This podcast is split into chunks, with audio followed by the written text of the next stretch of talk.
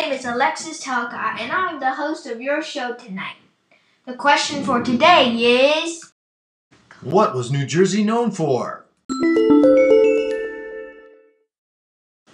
New Jersey and the Middle Colonies were known for their agriculture, specifically wheat. In fact, they were called the breadbasket colonies because they produced so much wheat. New Jersey and the Middle Colonies were also known for their religious freedom. Many different cultures came to these colonies. New Jersey and the Middle Colonies were mainly known for their religious freedom and for their wheat. I hope you enjoyed this episode about colonial New Jersey. Catch you later!